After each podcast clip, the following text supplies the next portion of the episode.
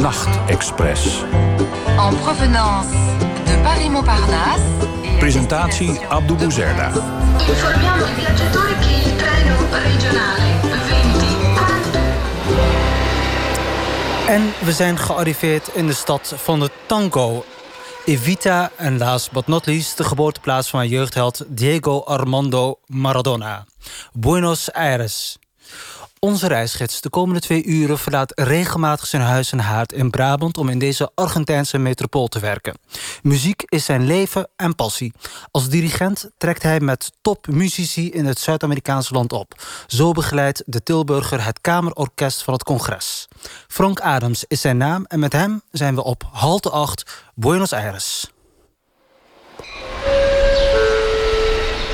Een goede nacht, Frank Adams. En Goedenacht. welkom in de Bureau Buitenland Nachtexpress. Ehm, elke stad heeft zo haar eigen vibe, haar eigen klank. Ehm, jij bent dirigent. Ehm, met welk klassiek stuk zou jij het geluid van Buenos Aires willen duiden? Nou, eh, daar, eh, daar overval je me wel mee. Mm, het is een stad met, eh, met vele gezichten, vele kanten. Dus veel, veel hectiek, maar ook romantiek. Dus ik denk eigenlijk meteen nu maar aan het stuk Amerique van Varese... of De Sacre van eh, Igor Stravinsky. Muziek. Is dat ook heel grillig? Ja, grillige muziek en met, met een groot palet aan verschillende emoties. Dus hectiek in die muziek, hectiek in die stad met de straten vol met eh, eh, luide bussen en verkeer. Maar ook de mooie prachtige parken in Caballito of op andere, in andere Ja. eh, barrio's. Waar je dus nou ja, lekker op zondagmiddag met je familie kunt eh, Heerlijk. relaxen. Ja, die stad die ga jij ehm, hopelijk eh, in kleur voor ons eh, beschrijven. Ehm, maar laten we bij het begin beginnen. En eh, ik noemde het net al, je bent dirigent voor het Kamerorkest in Buenos Aires. Wat is dat precies? Ja, dat is eh, een, een orkest in de stad eh, Buenos Aires. Heeft, eh, het is natuurlijk een immense stad. Ik geloof dat in Buenos Aires dagelijks in de hele provincie 15 miljoen mensen zich verplaatsen. Ze hebben dus een, een aantal orkesten, professionele orkesten van het Theater Colon, van, het, van de opera. En ze hebben ook het, zeg maar, het congres, zeg maar, het Tweede Kamer. Eh, gebouw heeft ook een eigen professioneel orkest, ensemble.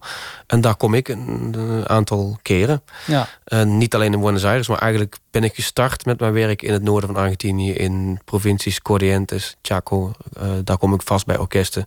In uh, Kamerorkest van Resistencia. Geef daar cursussen. Nou ja, dus uh, verschillende provincies. zo goed daar en dachten van kom en doe het nationaal congres. Nou ja, het langzaam bouwt dat wel, uh, wel op. Ja, ja. Dat is wel zo, ja. ja. En, en, is dat niet heel gek dat een buitenlander het orkest, de nationale trots van het land mag leiden?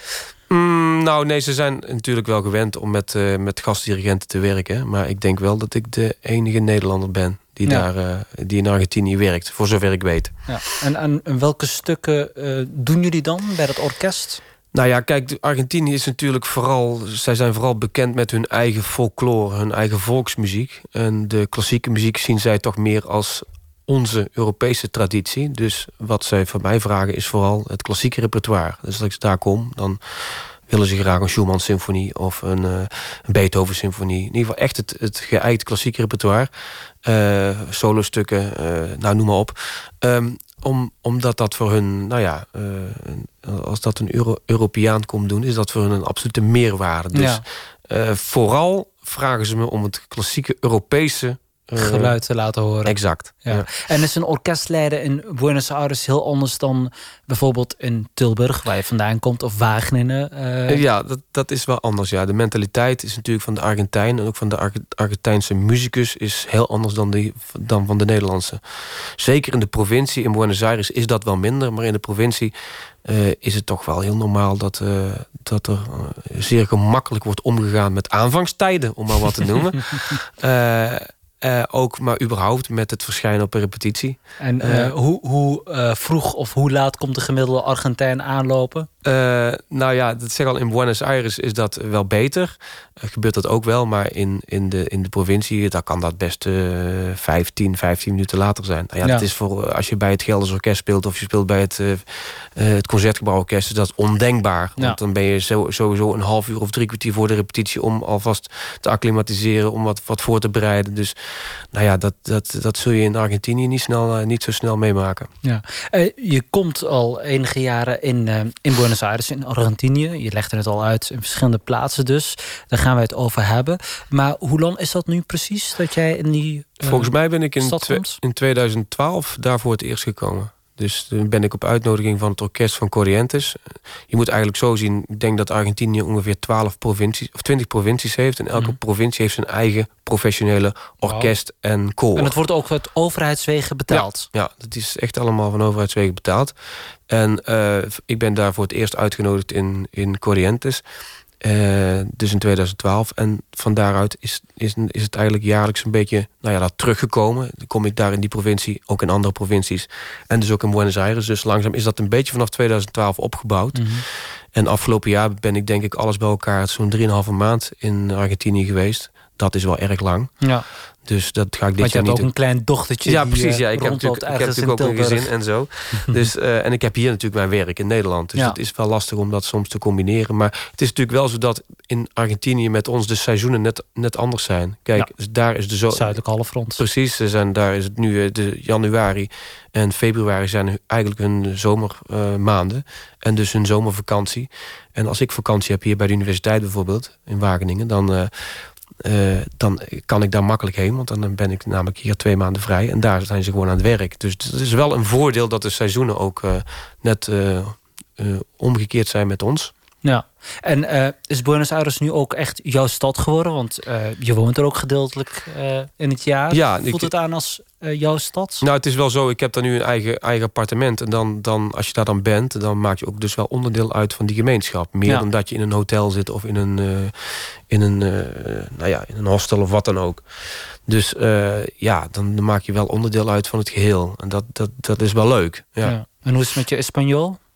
Nou, dat gaat, dat gaat uh, goed. Uh, tijdens uh, repetities is het niet zo moeilijk, want het is natuurlijk toch, muziek is toch ook een vrij internationale universele taal. Universele taal.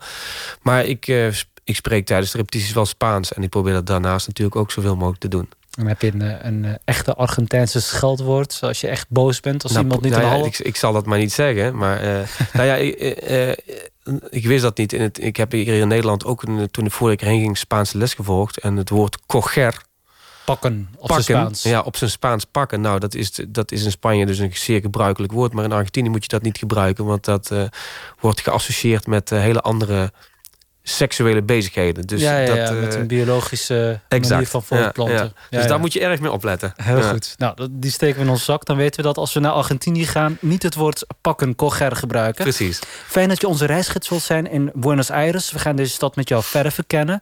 De mensen die erin leven, de zogenaamde porteños. En we hebben muziek uiteraard. En het eerste nummer is op aanraden van jou... van Liliana Herrero, La Casa de Al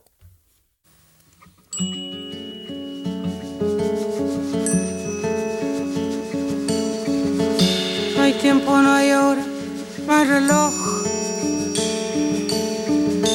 No hay antes, ni luego, ni tal vez. No hay lejos, ni viejo, ni jamás. En esa olvidada invalidez. Si todos se ponen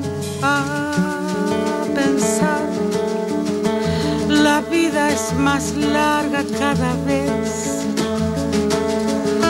Te apuesto mi vida una vez más. Aquí no hay durante ni después. Deja, no me lo repitas más. Nosotros y ellos, vos y yo nadie se ponga en mi lugar. Que nadie me mida el corazón. La calle se empieza a incomodar. El baile del año terminó. Los carros se encargan de cargar los restos del roto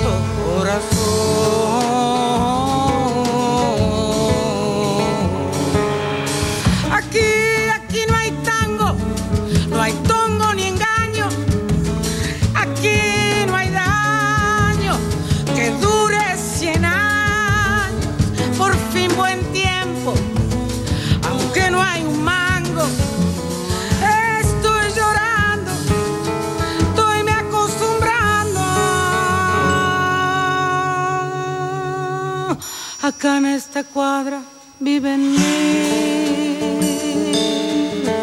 Clavamos el tiempo en un cartel. Somos como brujos del reloj. Ninguno parece envejecer. Mi abuelo me dijo la dijo mi abuelo que tal vez su abuelo le sepa responder. Si el tiempo es más largo cada vez.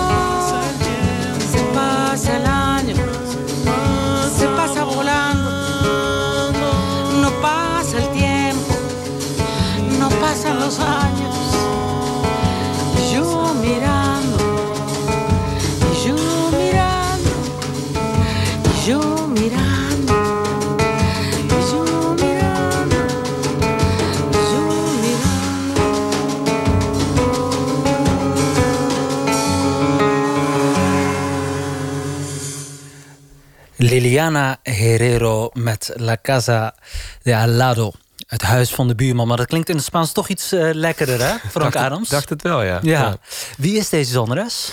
Ehm, deze zangeres eh, die eh, vertolkt eigenlijk, ehm, nou ja, op, op vele manieren in is de, de folklore, de Argentijnse folklore wordt vertolkt en zij doet het op een bepaalde manier ehm, die mij heel erg aanspreekt. Dus de melancholie van haar stem en eh, ehm, de teksten die zijn eh, waanzinnig en het zou heel, heel leuk zijn om haar, eh, ze is natuurlijk in Nederland totaal onbekend, om haar een keer naar Nederland te halen. Om Jij gaat haar naar Nederland ophalen. Dat zou ik eigenlijk best wel willen, ja. ja. Dat is een belofte. Daar Ja. houden we je aan.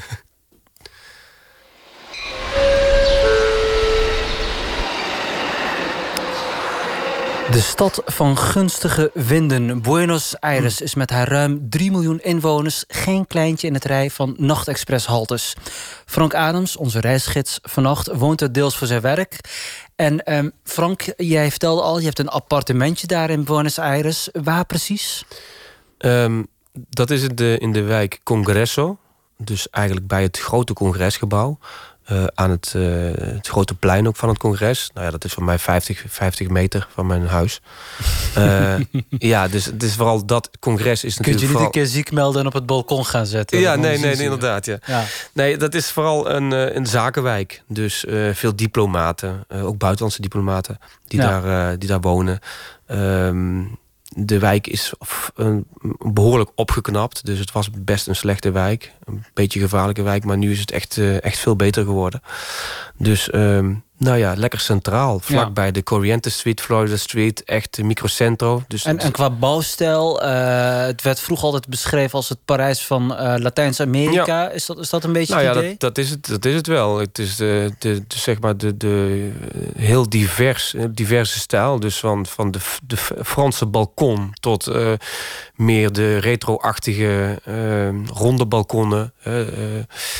Eh, eh, Dus uh, rationalisme, weet je, allerlei verschillende stijlen. Dat is uh, de, dat, dat de kenmerkt die stad. Ja. Dus, maar, maar je kunt het wel een beetje met Parijs, uh, Parijs vergelijken, eigenlijk qua bouw. Um, 19e eeuwse Parijse veel stijlgebouwen hebben ze. Nou ja, dat, daar staat de stad vol van. Dus dat, daar kun je het wel mee vergelijken. Ja. ja. Ehm, heel divers. En dus ook de populatie is heel divers. Hè? De populatie is heel divers. Daar gaan we ook over praten. Maar neem ons nog mee in die stad als we uh, uit deze wijk Congressen, dus deze zakendistrict waar heel veel diplomaten rondlopen. Uh, neem ons mee bijvoorbeeld naar Boca, de arbeiderswijk. Ja, jij uh, bent ook al fan van de, van de, niet zozeer van de arbeiders, maar vooral van het voetbal. Ja, daar, ja dat, dat moet ik bekennen. Ik ben een groot fan van Maradona. Dus ehm, in die zin weet ik wel iets van Buenos Aires. Maar mijn kennis reikt niet niet verder dan voetbal. Nee, nee, dat snap ik. Dus ja. jij moet me helemaal bijpraten. Nou ja, Boca is natuurlijk een bekende, inderdaad, een bekende voetbalclub. Maar ook die wijk is zeer kleurrijke wijk. En uh, heel authentiek. Uh, nou ja, authentiek. Het is natuurlijk nu inmiddels ook heel uh, toeristisch geworden. Dus veel terrasjes en veel uh, wordt veel gedanst daar ook. Waar je aan kan, kan deelnemen met, met mensen op de foto kan en zo. Dus het is vrij toeristisch. Maar het is natuurlijk best een authentieke wijk. En uh, nou ja, interessant is eigenlijk, vind ik... want ik ben er nu toevallig in november geweest... is een heel interessant nieuw museum in die wijk. Ik weet niet precies... Uh, het is het heet PROA, P-R-O-A. En het, mm -hmm. het ligt helemaal, als je dus in Buenos Aires komt... ligt het, als je de, de, de wijk inkomt, meteen aan het water. Dus je kunt er eigenlijk niet omheen. Het is een prachtig nieuw museum. Uh, ik ben er, er was een... Uh, een uh, tentoonstelling, video's van Julian Rosenfeld. Dus ook vrij internationaal. ze hebben ook vooral veel nationale um, mensen die daar tentoon, uh, tentoonstellen. Maar dit, dit vond ik een, prachtige, een prachtig museum. En het is echt de moeite waard als je dus daar in Buenos Aires bent... en naar, naar Boca gaat om even dat museum te... We, we kennen natuurlijk alle bekende musea in Buenos Aires... maar dit is een heel mooi nieuw museum. En zeer de moeite waard om... Ik weet niet wat er nu is, maar... Uh, uh, dat is prachtig en zeker de moeite waard heen te gaan. En je zegt, uh, je noemt een internationale naam. Uh, jij bent zelf ook een internationale naam. Ehm, betekent dit dat Buenos Aires veel investeert in de culturele sector? Nou, de, het, het, politiek gezien gaat het gewoon heel slecht op het moment. In die zin dat uh, er is inflatie, er, is, er moet flink bezuinigd worden. En dat, dat is ook echt in op het culturele veld ook echt aan de orde. Dus bij orkesten wordt veel, staat veel druk op. Dus um, de, de, de cultuur is niet zo best wat dat betreft op het moment. En uh, daar, hebben ze, daar hebben ze veel last van. Nou ja, er zijn dus uh, in december grote demonstraties ook geweest... in verband met Macri, dus de nieuwe regering sinds... Ja, ja, precies, is geloof ik sinds 2015. Die is uh, hard op weg met nieuwe hervormingen. Want ja, nou goed, het, het, het land heeft al, is al op de afgrond geweest... in 2000, begin of 2010 twee keer, ja, twee verklaard, keer failliet verklaard. En uh, ze hebben gewoon ontzettend veel moeite om hun begroting op orde te houden. Ja. Maar hij gaat, Macri gaat toch proberen om dat te doen. En hij moest 5 miljard. Ja, hij moest 5 miljard uh, wil, die bezuinigen op uh, pensioenen om zijn begrotingstekort weg te werken. Ja. Nou ja, dat heeft een enorme hoos aan demonstraties opgeleverd, vooral in ja. mijn wijk, in de Congresso. Ja. Nou, dat is in december een ware oorlog heeft zich daar voltrokken. Dus het politieke, nou ja, het, het, culturele leven leidt daar wel degelijk onder, onder de, de, de rechtse regering die daar nu eigenlijk is. En je zei dat het heel druk is daar in die straten. Is dat alleen maar in de wijk waar jij woont, in Congresso? Of is dat in de hele stad? Moet nee, je oordopjes op als je voor een rustige wandeling naar buiten gaat? Nou, je hebt, je hebt natuurlijk veel wijken waar het, waar het wel heel rustig is. Als je in Puerto Madero bent, dus zeg maar de, de, de haven, het havengebied. Mm -hmm. Nou ja, als je daar op het terrasje zit, zit je heel rustig. Uh, je, mm, achter Puerto Madero heb je ook nog een heel groot uh, natuurgebied waar je kunt wandelen. Dus dat is een heel rustige plek. Je hebt veel rustige uh, barrios, dus wijken. Mm -hmm.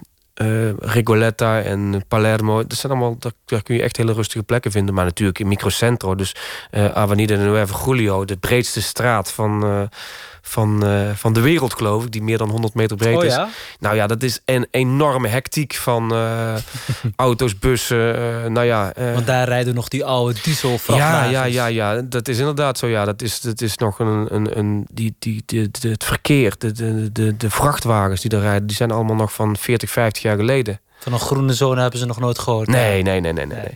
nee elektrische bussen die, heb ik daar, die ben ik daar nog niet tegengekomen. Ja. Dus dat is, dat is hectiek en drukte en, en veel, nou ja, dat. Ja. Herrie. Eh, die drukte wordt veroorzaakt eh, door mensen, de porteños. De, zo worden de inwoners van Buenos Aires genoemd. Ja. Daar gaan we over doorpraten. eh, Maar we gaan eerst luisteren naar Rise van Gabriel.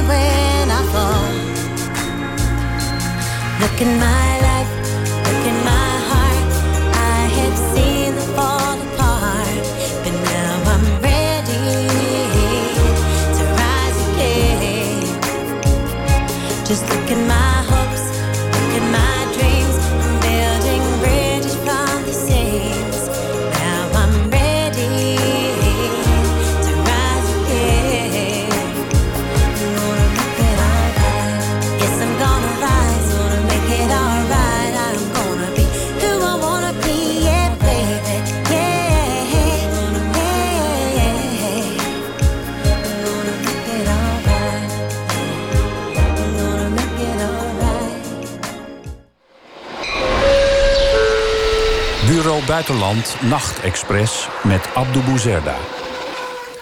En we zijn in Buenos Aires, de stad van dirigent Frank Adams. Mijn gast vanavond, eh, moet ik zeggen. Halte 8 in de reeks van Bureau Buitenland, Nachtexpress haltes. We gaan deze stad culinair en muzikaal verkennen in het tweede uur. Straks bellen we met presentator André Das van het programma La Hora Naranja... en vragen hem wat de Nederlandse gemeenschap in dit Latijns-Amerikaanse land zoal bezighoudt. Maar voordat wij dat gaan doen, eh, willen wij alles weten over het aard van het beestje van de Porteños, de inwoners van Buenos Aires. Ehm, jij eh, komt er al regelmatig, Frank Adams. Eh, dus het kan niet anders of er zijn een aantal cultuurverschillen jou opgevallen eh, tijdens het boodschappen doen of het werk. ja. Wat is het meeste waar je misschien nu nog steeds over verbaast? Nou ja, dat zijn er ve- vele zaken. Maar het is, wat opvalt is de grote tegenstrijdigheid van, van, van de Argentijn. Dus enerzijds heel druk, hectisch. Veel geluid. snel geluid. en anderzijds de, de, de, de gelatenheid over wanneer je een uur moet wachten bij de kassa. of wanneer je eh, iets wil veranderen aan je rekening voor de gas. En je naar de gas. eh, En waarom moet je een uur bij de kassa wachten dan? Is het zo druk? Of? Nou, eh, eh, wij kennen hier de, in Nederland kennen we als er, als er zoveel mensen bij de kassa staan, dan krijg je eh, boodschappen gratis. Hè? Ja. Omdat komt wij, mij helaas nooit. Nee, nee, mij ook niet. Maar dat gaat heel snel. En als wij vijf minuten moeten wachten, denken we, nou ja, wat een drukte. Maar daar is dat gewoon heel normaal. Iedereen daar heeft veel tijd. Het is natuurlijk veel minder geautomatiseerd. Ehm, er is een enorme administratie altijd gaande met bonnetjes, tekenen van bonnetjes, pasjes. Eh, nou, dat, dat hou je niet voor En mogelijk. dat zijn dezelfde mensen die ook een kwartier, half uurtje te laat komen. Precies. Die Ja. houden ook al een berg van administratie bij. Ja, dat is, dat, is de, dat, dat is een enorme bu- bureaucratie en administratie... waarvan je soms denkt, is dat allemaal nodig... met al die dingen, briefjes en bonnetjes. En als je bijvoorbeeld een, in de, in de eh Musimundo... dat is zo'n winkel eh, waar je dus elektrische apparaten koopt... als je daar bijvoorbeeld een, een koffiezetapparaat wil kopen... dan ga je de winkel in, dan komt er iemand naar je toe... eh, die, gaat, eh, die gaat je uitleggen hoe het eh, werkt... Eh, nou, zeg je, ik wil die. Nou, dan, is- dan moet je naar een kassa, dan moet je dat gaan betalen. Daar zitten twee mensen. En die sturen je weer vervolgens naar een ander loket. Waar Met je dan, papiertje. Met een papiertje. Waar je dat moet, eh, dan gaan dat ook allemaal weer tekenen. En eh, allemaal van alles opzoeken. En dan, eh, dan is er nog iemand van de winkel die je nog, die het nog gaat controleren. Als je naar buiten gaat, is er ook nog iemand die nog even je papieren controleert of het allemaal klopt wat je hebt mee. Nou, dus dat. Die, die verschaffing van, van, van, van werk en dat bureaucratische, dat, dat, dat zit daar heel erg, eh, erg in. Ik was in mijn. vervelend, maar je creëert- hiermee ook heel veel werkgelegenheid. Dat klopt, ja. En dat, Ja. Dat, dat, dat heb je wel. Ik bedoel, bij het congresgebouw, daar eh, heb je vier ingangen. En bij elke in- ingang staan minimaal acht mensen. Want hoeveel mensen werken daar? Nou, duizenden mensen. Duizenden. Op het congres werken duizenden mensen. En er zijn ook duizenden mensen die nog nooit het congresgebouw van binnen gezien hebben. dat, dat moet je uitleggen. Nou ja, die eh, hebben gewoon een baan, maar die komen dan nooit. En die krijgen betaald. Die krijgen niet natuurlijk betaald. Ja. Eh, Je bedoelt, eh, nou ja, n- n- niet ehm eh, oneven bedoeld naar Griekenland, maar Griekse toestanden. Zoals we die verhalen kenden van spookwerknemers. Mensen die op de loonlijst staan, maar gewoon nooit komen op Nee, dat is, een, dat is een, in, in, in Argentinië ook zo absoluut het geval. En zeker bij het congres. Ik geloof dat er 150 congresleden zijn. En die hebben, elk congreslid heeft tientallen eh, medewerkers. Ja, En dat zijn vaak ook eh, mensen gewoon van familie. En eh, ja, dat, ja, bedoel, dat, dat is dat. die komen mee vanuit de provincie, althans. Die staan ja, ja, nou ja, dat gaat er allemaal net, net even iets anders dan, eh, dan, dan bij ons. Dus ja, dat, eh, het houdt elkaar wel bezig. Als je bij het congres als gast binnenkomt, dan is dat ook een enorme. Ik kom er dan bijvoorbeeld drie weken en ik moet bij elke dag moet ik hetzelfde briefje, hetzelfde, dezelfde dingetjes invullen, hetzelfde hand. Ja, weet je, dat je denkt van. En je ja, kunt er nog steeds niet aan wennen. nou, ik vind dat, we- dat ik dan denk van ja, is het allemaal is dat, is dat nodig? Ik bedoel, het Ja. kan allemaal makkelijker, sneller. En, Ja. Nou ja, dat, dat moet je, daar moet je aan in mee. Hè? Dat Ja. is eh, heel simpel. Het zijn ook mensen die van ehm, goed eten houden, daar gaan we over praten, maar ook van eh, een, ja, een flinke glas alcohol, wijn, bier. Ja, Eh, ja. wat merk je daarvan? ja, er wordt dus echt overmatig eh, drank, eh drank gebruikt. Overmatig. Ja, ja, dat wordt echt zeker in, het weekend, in de weekenden door de, door de jeugd, dus de jongere generatie, zijn erg drinken, drinken veel. En wat drinken ze dan? Ja, ehm, van alles, maar de jeugd drinkt voor, vooral Fernet. Dat is een soort, ja, ik weet niet precies wat het is. Dat wordt dan gecombineerd met een soort rum of zo, denk ik. Wordt gecombineerd met, met cola. Dat wordt veel gedronken door, door jonge mensen. En bier natuurlijk. Ja. Is het merk wat ze daar hebben, wat ze liever niet drinken. Maar eh, Patagonia en zo, dat is een biermerk wat, eh, wat heel erg. eh nou je ja, kunt veel drinken en dan gezellig zijn. En misschien de Nou, tango dansen of het- iets het- anders. nou, het ook typische- het typische- dronken zijn. Het typische voorbeeld voor mij was dat toen, dacht, toen, toen realiseerde ik me pas echt. Dat was in november toen ik in Buenos Aires was. En normaal is het dus 24 uur per dag gaat die, gaat die stad door. Die Ja. leeft, die bruist. Daar, daar, is, er is heel veel te doen. En eh, er, er waren verkiezingen op zondag. En dat betekent, dat zegt ook al iets. Dag voor de verkiezingen is er een eh, alcoholverbod in de stad. Dus mag er op zaterdag, in dat geval op zaterdagavond ook in geen enkel restaurant of bar mag er alcohol geschonken worden. In die nacht heb ik heerlijk geslapen. Was het zo verschrikkelijk rustig op straat. Dus dat geeft aan hoe, eh, hoe, hoe men Ja. leeft s'nachts. Maar dat is ook wel de charme. Dat is de, de, de, de, levendigheid van die stad. Dat, eh, dat trekt me ook wel heel erg aan. Dat is wel, eh, ja. Ja. dat is erg leuk. En eh, iets anders ehm, wat ik eh, regelmatig in kranten en internationale pers terug zie komen, is dat er heel veel tienerzwannerschappen zijn in Argentinië. En dan ook met name in Buenos Aires. M- met name dan weer de armere wijken. Eh, wat, wat merk je daarvan? Ja, dat, dat is zo, ja. Dus ja? De, de, is de, daar verbaas ik me ook over. Dat echt heel jong de meiden heel jong kinderen krijgen. Wat En- is jong? Ja, eh, soms wel 13, 14, maar 16, 17 is 18 is natuurlijk mm, ja, vrij normaal. Ja. Eh, tenminste, inderdaad, zeker in de wat armere provincies. In Buenos Aires ook, neem ik aan. Ehm, maar ik hoorde zelfs laatst dat, er, dat, er, dat het heel gebruikelijk is... dat middelbare scholen dus gewoon een kindergarten hebben. Eh, Dus de, de, de, nou ja, dat is voor ons nog ondenkbaar. Komt een meisje met, van 13 jaar, brugklas met een rugtas vol boeken en, en een kind Exact. in Ja. de armen. Precies. Dus de, dat, dat, eh, dat, dat schijnt nu eh, in Argentinië ook wel eh, te zijn. Dus eh, dat er kinderopvang is bij de middelbare scholen. Nou ja, Ja. dat zegt al genoeg. En ehm, tot slot over deze stad, eh, als het gaat om, om de mensen, ehm, als het gaat over criminaliteit, zijn er wijken in Buenos Aires waar je als toerist absoluut niet moet komen. Ja, dat wordt, dat wordt wel gezegd, maar ik, ik heb daar nog nooit, nog, nog nooit echt last van gehad. Kunt overal, eh, ja, in feite kun je, en ik ben dan ook blond, dus dan val je nog eh, erg op natuurlijk. Eh, maar ik, nee, ik, vind het, ik, vind het, ik voel me daar altijd heel veilig, maar eh, ik, ja, nee, dus ik weet niet gevaarlijk. Ik weet nog dat ik er in 2012 was en dat ik in Boca was en dat men zei van, je kunt beter maar wat dicht bij de bus blijven, maar ik ben er nu laatst, heb ik daar een hele wandeling door de wijk eh, gehad. En nee, ja, dat valt allemaal reuze mee. Ja. Ik- nee, dat, dat, eh, nee, niks aan de hand, zou ik denken. Ja. In die stad eh, wonen ook heel veel Nederlanders, eh, bijna eh, 2500. eh, een getal waar ik me over verbaasd heb. We gaan straks praten met de voorzitter van de Nederlandse vereniging in Buenos Aires, Leuk. André Das.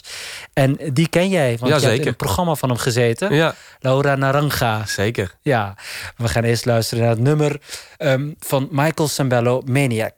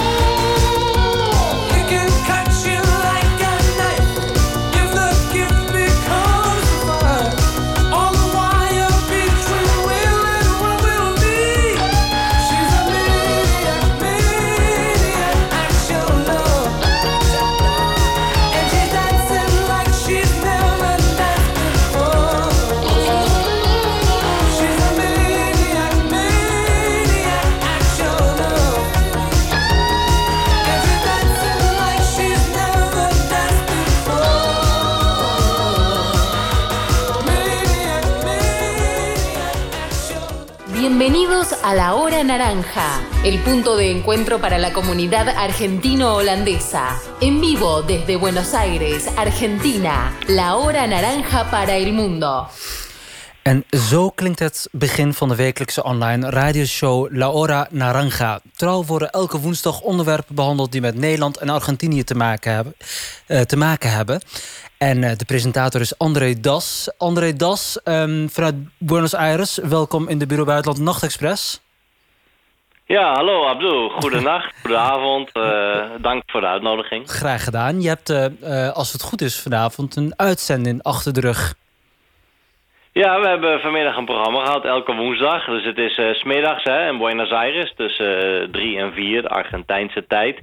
En dat is tussen 7 en 8 eh, Nederlandse tijd, nu. En als jullie straks naar de wintertijd gaan, dan, dan is het eh 5 uur verschil. Dus het tussen 8 en 9 in, in Nederland. Maar ja, ja inderdaad, vandaag, vandaag programma gehad. Eh, Ja. Het was weer hartstikke leuk allemaal. Ja, en, en, en wie luisteren allemaal naar jullie programma? Dat is eh, verschillend. We hebben natuurlijk de, de Nederlandse gemeenschap in Argentinië. En dan hebben we de, ja, de Nederlanders dus. We hebben Argentijnen van Nederlandse afkomst. Dus de tweede, derde, vierde generatie Nederlanders. Dus eh, eh, eh, opa, oma, overgrootopa, die zijn eh, eh, naar Argentinië geëmigreerd ooit. Dus afstammelingen. En we hebben Argentijnen met een interesse in Nederland. Dus voor werk of eh, liefde of eh, ooit geweest of cultuur of Jullie eh, hadden Maxima vanavond geloof ik ook een docent, eh, Argentijnse docent die in Nederland werkzaam is. Ja, we, nou, de- ik heb nu even de Argentijnse kant van het publiek. Hè, dus dat is de, de, de Argentijnse kant. En in Nederland hebben we de Argentijnen die in Nederland wonen. Dat is een vrij grote gemeenschap die ook eh, ons publiek zijn. Plus Nederlanders die hier ooit gewoond hebben. En dan hebben we gemengde koppels, veel. Dus eh, eh, Argentijnen en Nederlanders die elkaar hier of daar of waar dan ook hebben leren kennen. Ja. En dan eh, ja, waar ook ter wereld wonen. En die dan eh, naar ons luisteren inderdaad. Dus Ja. dat is een beetje samengevat ons publiek. Ja, en eh, over die gemengde koppels, dat is wel interessant. Want ik begreep dat jullie met Valentijnsdag de verschillen tussen de Argentijnse man en de Nederlandse man op het gebied van liefde breed hebben uitgemeten. Wie komt er het beste vanaf? Wij Nederlanders of die Argentijnen? Ja, dat was een hele grappige uitzending. Want er kwam inderdaad, was, eh, er waren twee stellingen hadden we. We hadden de Argentijnse man is meer passioneel en romantisch dan de Nederlandse man. Eh, daar daar, daar, daar was, was men het over het algemeen wel redelijk mee eens. Oh. En dan hadden we de tweede stelling, was een, een koppel gevormd door een Argentijnse man en Nederlandse vrouw. Heeft minder kans van slagen dan een koppel gevormd door een Nederlandse man en Argentijnse vrouw. En dat was natuurlijk een beetje eh, provocerend voor de discussie. Ja. Eh, en dat was wel grappig, want de meeste Argentijnse in Nederland zijn, eh, zijn Argentijnse meisjes met een Nederlandse man. Ja.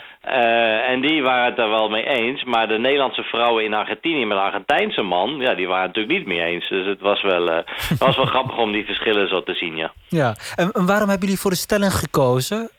Heeft dat maken, ik vul mij voor mezelf in... eh, misschien een vooroordeel vanwege de masochismo in Argentinië? Nou, dat is iets wat inderdaad een vooroordeel is, hè. Dat Argentijnse mannen eh, macho zijn... eh, Nederlandse mannen meer geëmancipeerd, hè. En Nederlandse vrouwen zijn natuurlijk vrij geëmancipeerd. En eh, Argent- eh, die kunnen met een Argentijnse man, wat dan gaat botsen. Maar dat zijn natuurlijk vooroordelen, wat, wat eh, een beetje generaliserend is.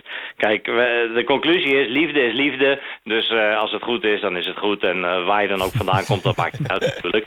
Dus die, die stellingen die waren gewoon een beetje om te provoceren. Ja. Maar het was wel grappig om dan de reacties te meten een beetje tussen, eh, tussen onze luisteraars inderdaad. Ik heb eh, in voorbereiding voor deze uitzending ook op jullie Facebookpagina zitten kijken. En er zit heel veel energie zit er in de uitzending. Eh, jij draagt eh, ook eh, een oranje pak aan.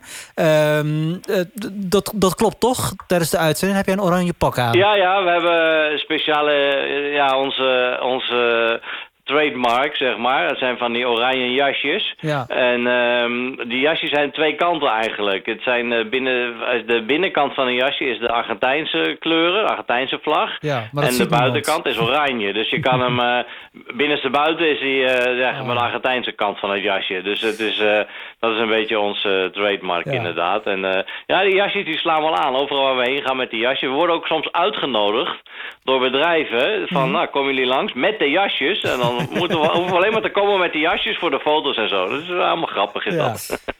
En eh, eh, het is Laura Naranja. En Naranja is oranje dus. Ehm, maar het programma is in het Spaans, hè? Eh, toch gek voor een uurtje oranje radio. Het Oranje Uur, ja, het is een Spaanstalig programma, omdat ja, 80% van ons publiek is, eh, of 90% is Spaanstalig, wat ik net vertelde. De Nederlanders die in Argentinië wonen, die spreken ook wel Spaans. De tweede, derde, vierde generatie Nederlanders hier, dus Argentijnen, ja, die spreken eigenlijk geen Nederlands meer. De Argentijnen in Nederland die spreken natuurlijk nog Spaans, want dat is hun moedertaal. En de meeste ook wel inmiddels Nederlands. Maar dus we hebben wel voor een Spaanstalig format gekozen. Maar we doen best veel Nederlands ook hoor. We draaien Nederlandse muziek. Met het carnaval hebben we dus eh, de, de Luizenmoeder, Hallo Allemaal gedraaid. Ja, en andere ja. Nederlandse carnavalshits. En we hebben ook week met interviews in het de prestaties van Oranje in Zuid-Korea bij de Olympische Spelen? Over de medailles die wel gehaald Ja, we hebben, dat, dat noemen we wel. Maar dat is eh, hier in Argentinië is eh, winter Olympische Spelen zijn in Argentinië erg, erg ver weg. Nee, daar ja, zie je eigenlijk niks van terug. En als ze hier iets op het nieuws hebben, is het altijd eh, de bloepers en de flaters. En, maar niet de twaalf medailles die Oranje of die Nederland wint, inderdaad. Ja.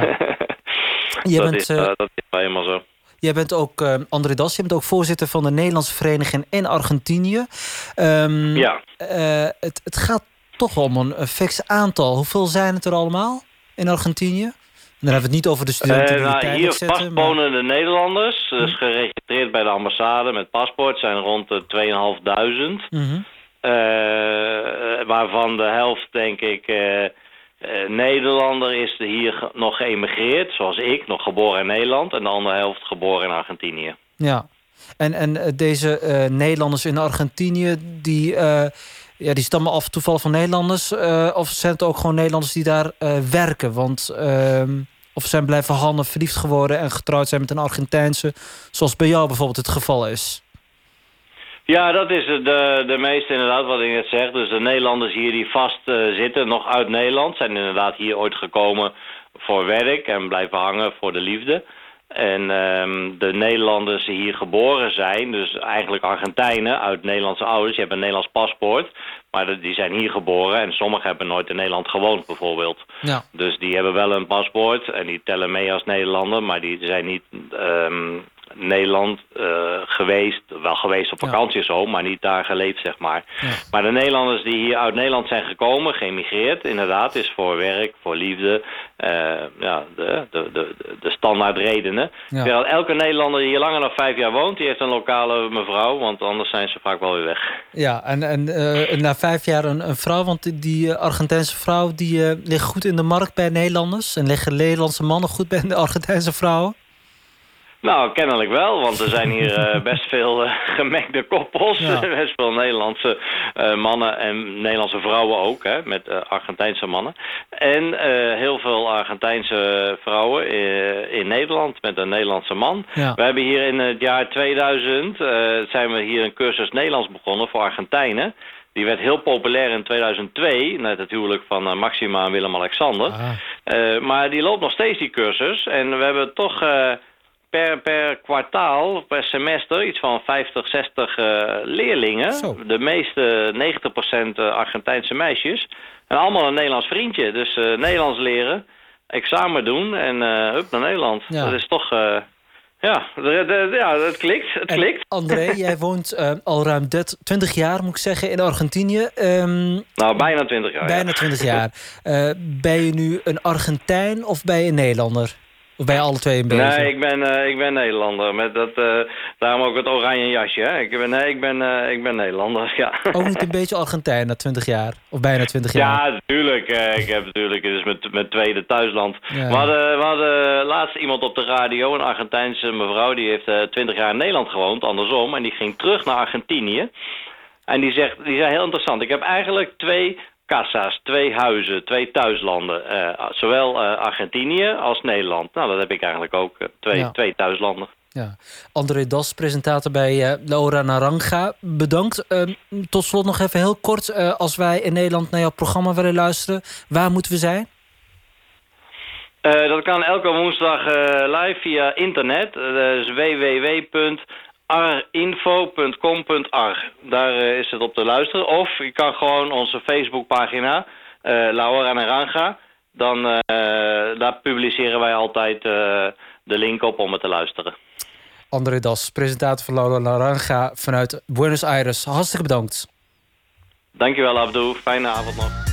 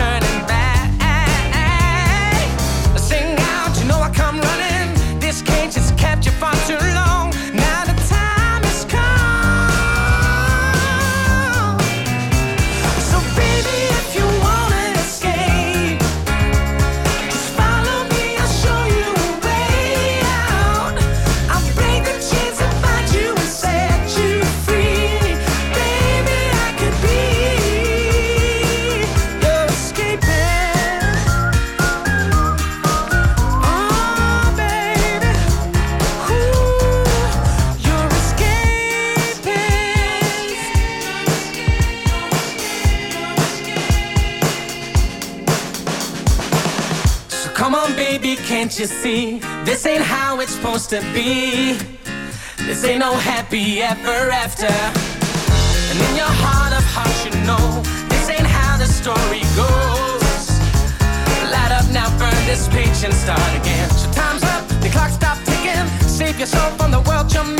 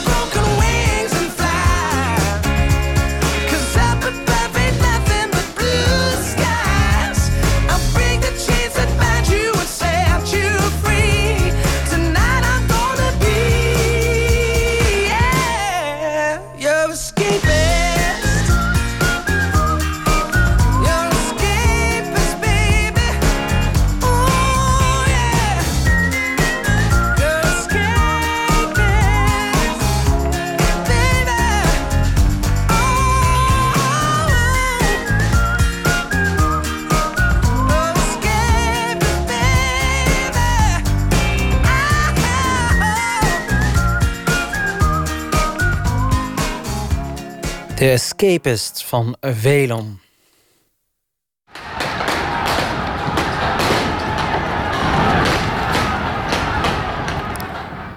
Geluid van heftige protesten afgelopen jaar in Buenos Aires. In deze stad wordt er altijd wel geprotesteerd, zoals eh, onze reisgids Frank Adams net al aangaf. En niet zelden loopt het uit de hand.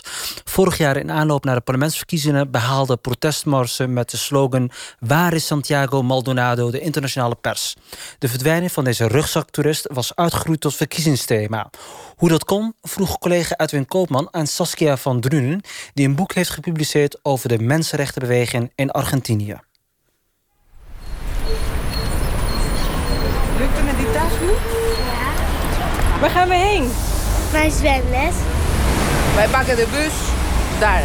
En dat was de verkeerde reportage die ik instartte. Eh, mijn excuses daarvoor. Eh, ik zoek eh, in die tussentijd de juiste reportage. En ik vraag Frank Adams. ehm, jij was erbij vorig jaar, die protesten waar ik naar refereerde. Ehm, die gingen geloof ik over pensioenen. En het liep echt heel erg uit de hand. Ik heb een aantal beelden gezien. Wat heb jij daarvan meegekregen? In de demonstreren in, eh, in, in, in, in Buenos Aires is dat, dat is iets van alle, van alle dag. Dus je komt altijd alle grote straten, bij de grote eh, pleinen, bij het congres, maar ook bij eh, Plaza, Plaza de eh, Mayo. Daar kom je altijd eh, demonstraties tegen. De dwaze moeders, dat is een bekend fenomeen. Hè, over moeders die eh, eh, eigenlijk in nou ja, een opstand kwamen... omdat ze de verdwijning van hun kinderen... nou ja, dat daar eigenlijk geen adequate eh, antwoord op kwam door de regering. Nou, dat is iets wat al jaren loopt. En iedere, iedere week komen die moeders naar het plein... voor Casa Rosada en eh, houden daar een demonstratie. Eh, het was, nou ja, eh, nu met de nieuwe regering van Macri, die, die dus 5 miljard wilde bezuinigen. wilde, die, wilde die dus halen bij de gepensioneerden. Nou, als je dus nagaat dat ik geloof een, een, een pensioen is 6000 pesos ongeveer. Een gewoon pensioen. Voor is dat omgerekend nou ja, dat is 300, euro's? 300 euro of zo. Ja. Dus dat is, de, nou ja, dat is al, die mensen, de pensionadas zitten in feite al een beetje aan de onderkant van de maatschappij wat dat betreft. En als je daar dan ook nog geld gaat weghalen, dus dat, dat, dat, dat er kwam natuurlijk een enorme weerstand op. Maar ook echt heftig, heftige agressie. En eh, ik heb de beelden ook gezien. Nou ja, dat, dat, daar waren honderden eh, gewonden al de eerste, eerste dag. Congres werd omsingeld. Nou ja, de, de- gewoon de, de bruutheid en de hardheid. Maar niet alleen van gepensioneerden, maar vooral ook van veel jongeren. Ja, eh, ontevreden Argentijnen. Landentijd geen, eh, Precies. landentijd geen pensioen Ve- veel, eh, veel, veel Argentijnen die, die, die, Ja. die dus, eh, nou ja, ehm, eh, graag ook een, een robotje willen vechten. Dus eh, dat, dat vond ik heel opvallend. En eh, nou ja, dat, on- onvoorstelbare agressie. En, en ook. Hoe, hoe verklaar jij dat? Dat het, dat het zo uit de hand kon? Ik Nou ja, het- het- liep buiten uit de- zijn over economische omstandigheden. Maar eh, het, is- het, ja, het is ook zo gewelddadig, zo, zo hard allemaal. Ja, nee, absoluut. Het is natuurlijk de, eh, militair bewind. Da- Dat is natuurlijk iets wat ze, wat ze natuurlijk wel gewend zijn Ja. in, in Argentinië. Doet En het regime onder Fidela. Precies. Ja. En, en, en, en die hardheid, die, de, de, die, die tegenstand, die- geeft, eh, nou ja, die, die werkt dat ook wel een beetje in de hand, denk ik. En, eh, maar het is wel grappig om te zien dat de, de hectiek en heftigheid en de agressie van buiten, dat het eigenlijk in het parlement op dat moment ook zo was. Er werd gescholden en naar elkaar. d- dat was onvoorstelbaar tafereel wat daar plaatsvond. Ja. Het is voor ons ook onde- ondenkbaar. Ja. Nou ja, de emotie, hè? de echte Argentijn. Emotie komt op. En, eh, En ehm, de reportage ehm, houden de luisteraars eh, van mij te goed. Daar zet ik een link van op eh, onze Twitter-account, BBVPRO. Dan kunt u dat eh, rustig terugluisteren. Ehm, ik ga door over de omstandigheden, economische omstandigheden in Argentinië. Het is ook een vrij dure stad. Dus die Argentijnen in die stad hebben ook wel reden om te klagen.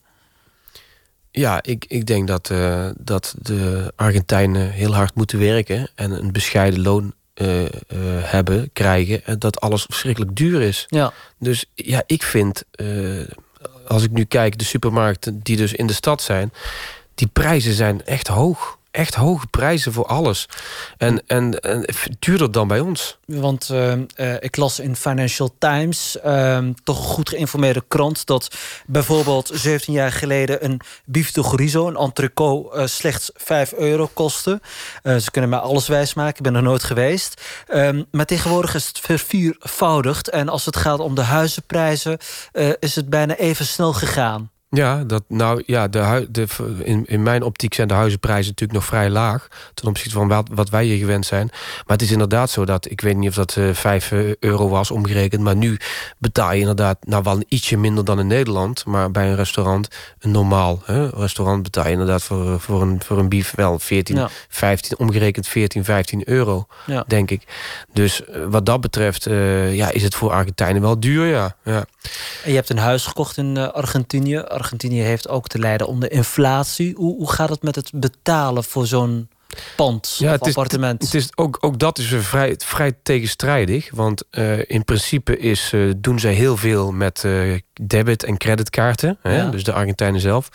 Maar ook heel veel wordt, is, heeft een contante manier van werken. Dus ehm, je hebt in de stad bijvoorbeeld heel veel eh, kantoortjes. Rapipago heet dat. En het is heel gebruikelijk dat je daar met rekeningen naartoe gaat... en dan betaalt. En dan betaalt eh, Rapipago voor jou. Dus dat, je, dat is een contante betaling. Mhm. Dat is heel gebruikelijk. Dus voor gas, water, licht of voor allerlei andere rekeningen wordt dat eh, gedaan. Nou ja, dat is voor ons al een beetje ondenkbaar dat we dat doen. Maar ook, ehm, nou ja, de... de, de ehm, eh, de traagheid van hoe, hoe, dus, hoe dat dus gaat. Bijvoorbeeld bij, bij het, eh, het onroerend goed in Buenos Aires en in, in heel eh, Argentinië... is in Amerikaanse dollars. Dus je betaalt in Amerikaanse dollars. Dan kun je dus, als de peso, peso is heel slecht... kun je nagaan hoe moeilijk het eigenlijk voor de Argentijn al is... om, om, om dus een je huis dus te met kopen. Een koffertje dollars eh, om een huis te Nou kopen. ja, het, eh, in, in mijn geval was het letterlijk inderdaad een contante betaling. Je moet er natuurlijk opletten, want het is een nationale radio. Maar eh, goed, Ja. dat is allemaal keurig netjes, eh, staat dat natuurlijk allemaal geregistreerd. Ja, Belastingdienst luistert nooit nee, precies, die luisteren s'nachts niet. Maar dat wordt allemaal, in feite voltrekt zich dat volledig contant. Wij gaan naar een, eh, een, naar een, een, ba- naar een eh, hoe heet dat, een notaris. Ja. Hè, om, maar daar ga je dus naar een bank om dus dat te regelen. We hebben straks eh, nog een eh, uurtje. Dit was het eerste uur van halte 8 Buenos Aires. In het tweede uur duiken we de keuken in... en spreken we Jordanees Nino over zijn zangcarrière en Argentinië. Luisteren dus. Nu eerst het nieuws.